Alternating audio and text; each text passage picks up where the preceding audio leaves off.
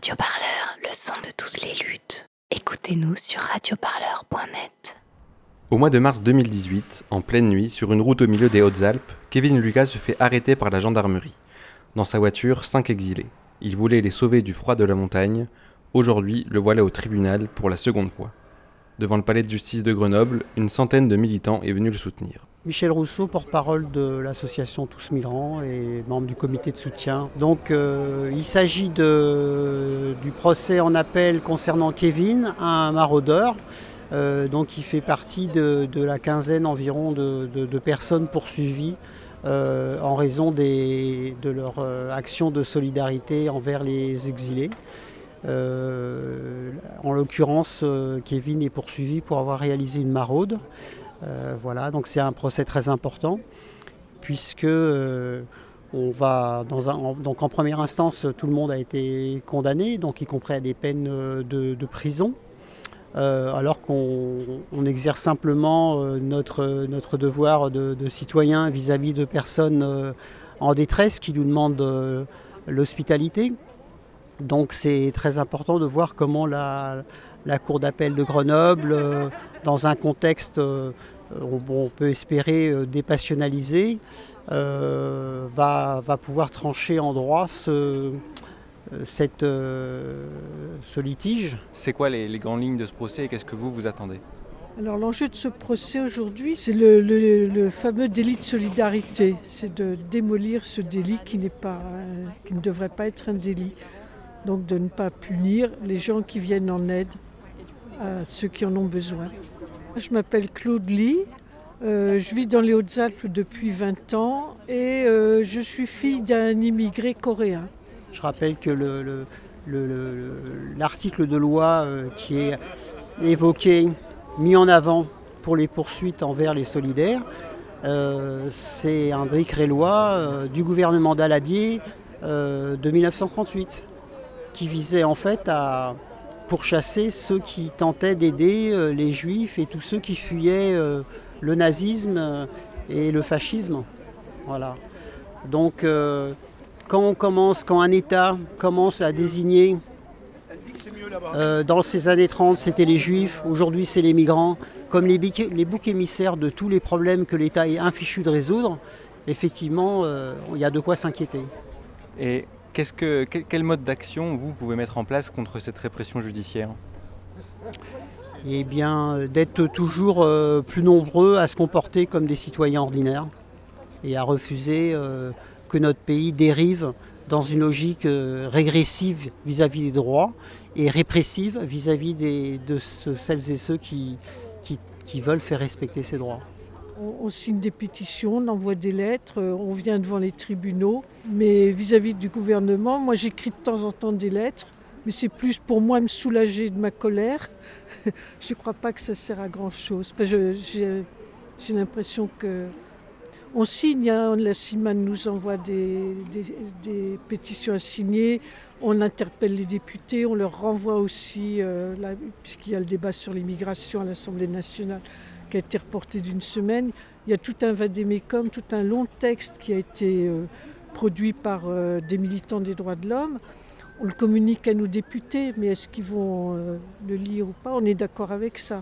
Mais je ne sais pas si là-haut, au niveau de M. Macron, du ministre de l'Intérieur, ça, ça, leur coule. Enfin bon, ils s'en fichent complètement, je crois, de ce qu'on peut dire, malheureusement. Et est-ce que ce qui vous est pas reproché, au final, c'est aussi d'être euh, militant et membre d'une association? Pour nous, les, militants, c'est les procureurs qui nous pourchassent, c'est euh, tous ceux qui, euh, c'est tous les serviteurs de cet État répressif et régressif. C'est ceux-là les, militants, dont certains d'ailleurs font preuve de zèle en harcelant les, personnes solidaires. nous, on est simplement des, citoyens. Alors bien sûr, on se regroupe pour être plus efficace, mais je ne vois pas en quoi ou alors il faut remettre en, cause le droit de, s'associer euh, pour euh, faire vivre des droits. Mais là, de quelle société on parle là? L'audience commence à 14h par le rappel des faits. À la barre, Kevin Lucas est sûr de lui. J'ai transporté ces personnes, assume-t-il, mais je ne suis pas allé les chercher en Italie comme le ferait un passeur. Ses motivations étaient humanitaires. Dans les montagnes, en plein hiver, ces personnes étaient en danger, raconte-t-il. Je voulais les mettre en sécurité. Mais pour le parquet, Kevin Lucas a volontairement pris un véhicule pour faire passer la frontière à ce groupe de migrants. L'avocat général requiert la même peine qu'en première instance, 4 mois de prison avec sursis. Pour son avocate, Kevin Lucas ne doit pas être assimilé à un passeur. Sans des maraudeurs comme lui, explique-t-elle, les morts et les blessés seraient bien plus nombreux. Kevin Lucas ne fait que remplir l'obligation naturelle de porter secours. Elle demande sa relaxe.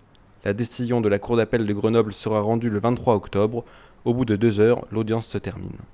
Je suis maître Maëva Binimélis, avocat au barreau de Nice. Donc là, est-ce que vous êtes plutôt confiante en sortant de, l'audience? Alors, euh, je ne peux pas dire que je suis confiante ou pas confiante, puisque c'est la Cour d'appel qui décidera. Ensuite, moi, je suis absolument convaincue que mon client n'a commis absolument aucune infraction. Disons que maintenant, on ne peut plus détourner l'imprécision d'un texte pour poursuivre des gens qui agissent par simple humanité. Euh, il est euh, écrit noir sur blanc qu'à partir du moment qu'il n'y a absolument aucune contrepartie et euh, qu'on remplit tout simplement un devoir d'humanité, de fraternité, on ne devrait même pas pouvoir être poursuivi. Et comme on l'a vu ici, est-ce qu'il n'y a pas aussi un risque, entre guillemets, que euh, ces gens-là soient poursuivis pour tout un tas d'autres motifs qui ne sont pas forcément directement liés à leur activité et à ce délit d'aide à l'entrée euh, d'étrangers en situation irrégulière? C'est effectivement ce à quoi on assiste hein, concrètement et c'est tout simplement, encore une fois, de l'intimidation de la part de l'État.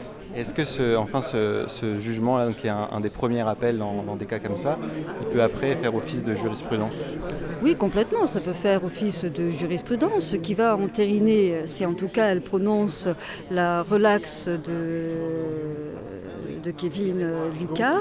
Euh, d'autres jugements, il y a eu un jugement correctionnel en janvier 2017 concernant Pierre-Alain Manoni, qui a été relaxé par le tribunal correctionnel de Nice.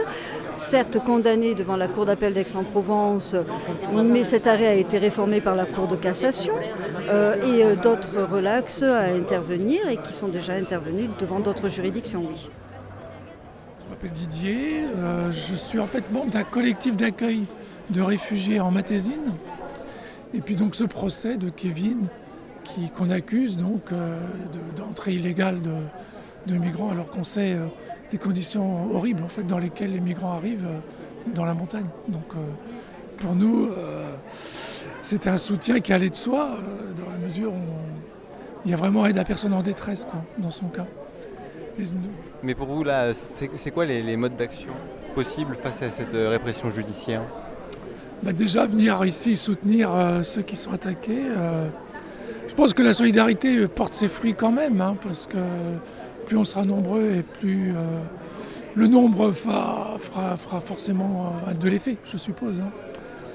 Le, 24 octobre, il y a un autre maraudeur qui est jugé en appel également. Vous serez là aussi pour euh, le soutenir? Bah Oui, hein, s'il n'y a pas de, contre de problème de mon côté, oui.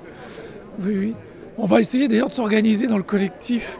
C'est une idée qu'on a eue aujourd'hui euh, pour euh, ce qui est de, disons, constamment des membres comme ça, des différents collectifs. Il y en a d'autres en Isère hein, qui viennent à l'occasion des procès parce que c'est vrai que c'est important d'être présent aussi à ces endroits-là.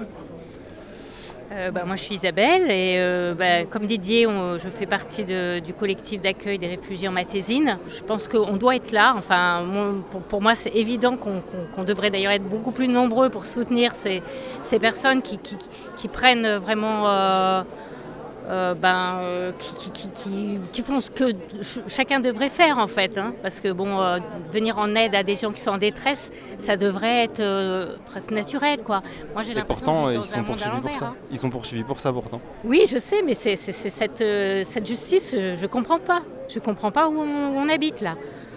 pour moi, que l'État, que la région, que le département soit, soit dans de, une telle posture inhumaine, d'inhumanité, c'est voilà, ça me chamboule moi personnellement et je, suis contente de voir qu'il y a des gens là, mais je, je pense qu'on devrait être beaucoup plus nombreux encore.